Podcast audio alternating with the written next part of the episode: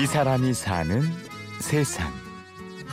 참 지금도 많이 느끼는 감정이 뭐냐면 외로워요. 많이 친구가 있어도 외롭고, 사람이 많아도 외롭고, 사람이 좋은 말 해줘도 외로워요. 제가 자살을 마음 먹었을 때가 어, 악플을 먹어서 자살하겠다는 생각을 했었어요. 저는 아무도 없는 곳에서 죽고 싶었거든요. 내가 죽음으로써 미안해하길 바랬던 것 같아요.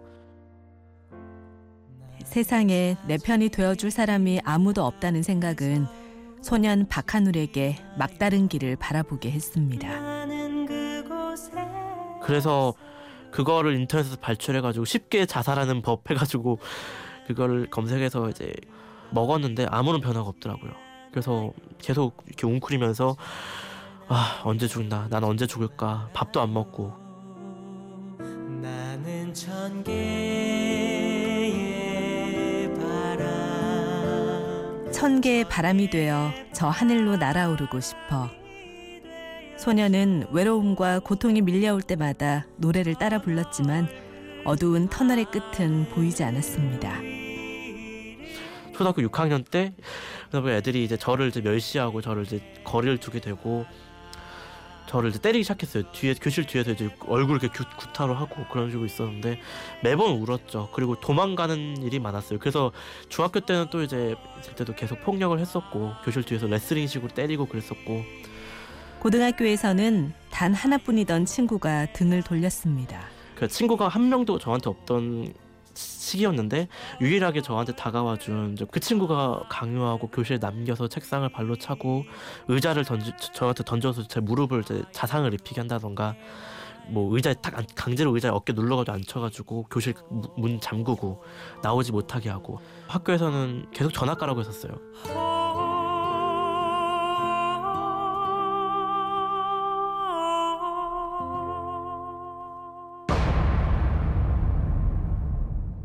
한 중학생이 아파트에서 뛰어내려 스스로 목숨을 끊었습니다. 평소 친구들에게 심한... 경찰이 오늘 가해 학생 두 명의 구속영장을 신청했습니다. 경찰 수사 결과 유서에 적힌 가해 내용이 대부분 사실로 확인됐습니다.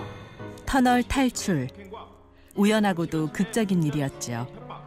대구의 한 어린 중학생이 겪은 잔인하고도 무자비한 학교 폭력과 자살 소식을 듣고 소년 박하늘은 육 년간 이어졌던 학교 폭력의 그늘에서 벗어납니다. 그 친구가 죽었다는 소식을 처음 들었을 때 그 친구는 막 목 막 전기줄 이렇게 목 코드가 목에 매고, 매이고 개목걸이처럼 기어다니고 그랬었는데 그런 모욕적인 열대를 당했는데 그랬었는데 나는 뭐 하고 있는 걸까?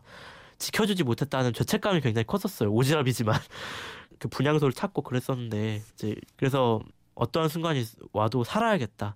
내가 무죄라는 걸 밝혀야겠다. 라는 생각이 들어서 이제 영상을 만들어서 다섯 명에서 대회 동아를 조직해서 공익 광고를 일월 일일날 내보냈어요. 근데 이제 폭발적인 인, 인기를 몰았고 조회수 삼만 건을 돌파했었고 그때부터 이제 전세가 역전된 거죠. 누군가에게 손을 내밀어 붙들어주는 것은 자기 자신을 일으키는 것이다. 자신도 절망의 한가운데 있었지만 더 힘든 이들의 손을 잡아주기로 한 소년. 이 일을 계기로 폭력의 피해자 박하늘 씨는 학교 폭력 방지 영상물 제작 감독으로 다시 태어나게 됩니다. 다름이 아니라 세윤이가 반에서 친구를 괴롭히고 다닐 것 같습니다. 시사회를 했었어요. 너희가 싶은 말 영화에 대해서. 참 감명 깊다. 그런 말을 들으면서 자신감도 생기고 그래서 올해 이천십오 년 새 작품에서도 어, 그런 포부를 갖고 더 열심히 임해야겠다. 이런 생각을 또 하게 되는 것 같습니다. 찬찬히 되돌아보니 내게도 잘못이 있었고 세상은 지낼 만한 곳이었습니다.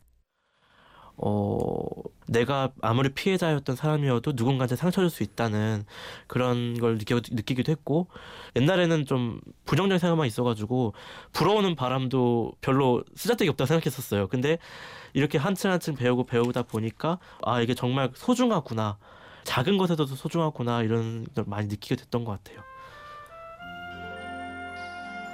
초등학교 육 학년 때 이제 학급 회장인데 이제 귀여움을 많이 부렸어요. 끼를 많이 부렸어요. 중학교 때는 또 이제 졸업하는 순간에 담임 선생님께서 선물을 주셨어요. 뭐라고 써 있었냐면은 어, 다재다능하느라 너의 재능이 세상 모든 사람들을 밝게 비추길 바랄게 라고 이제 감명 깊은 말씀 남겨주셨는데 정말 많이 울었어요. 그래서 나도 그런 사람이 돼야겠다 라는 생각이 들어서 지금 이렇게 이 자리까지 오게 된 것 같습니다.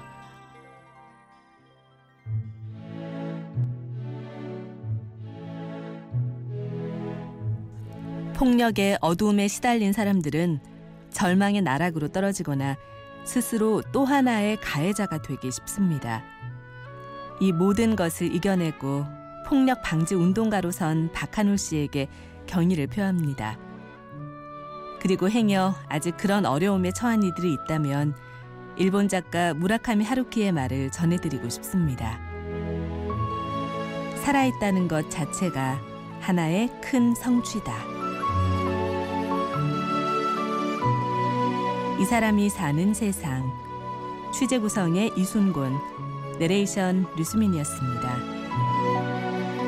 어떠한 순간이 와도 조금 포기하지 말고 끝까지 살았으면 좋겠고 어, 나라가 지켜주지 못하는 사람을 내가 지켜주고 싶다 이런 생각을 좀 어렴풋이 가졌거든요.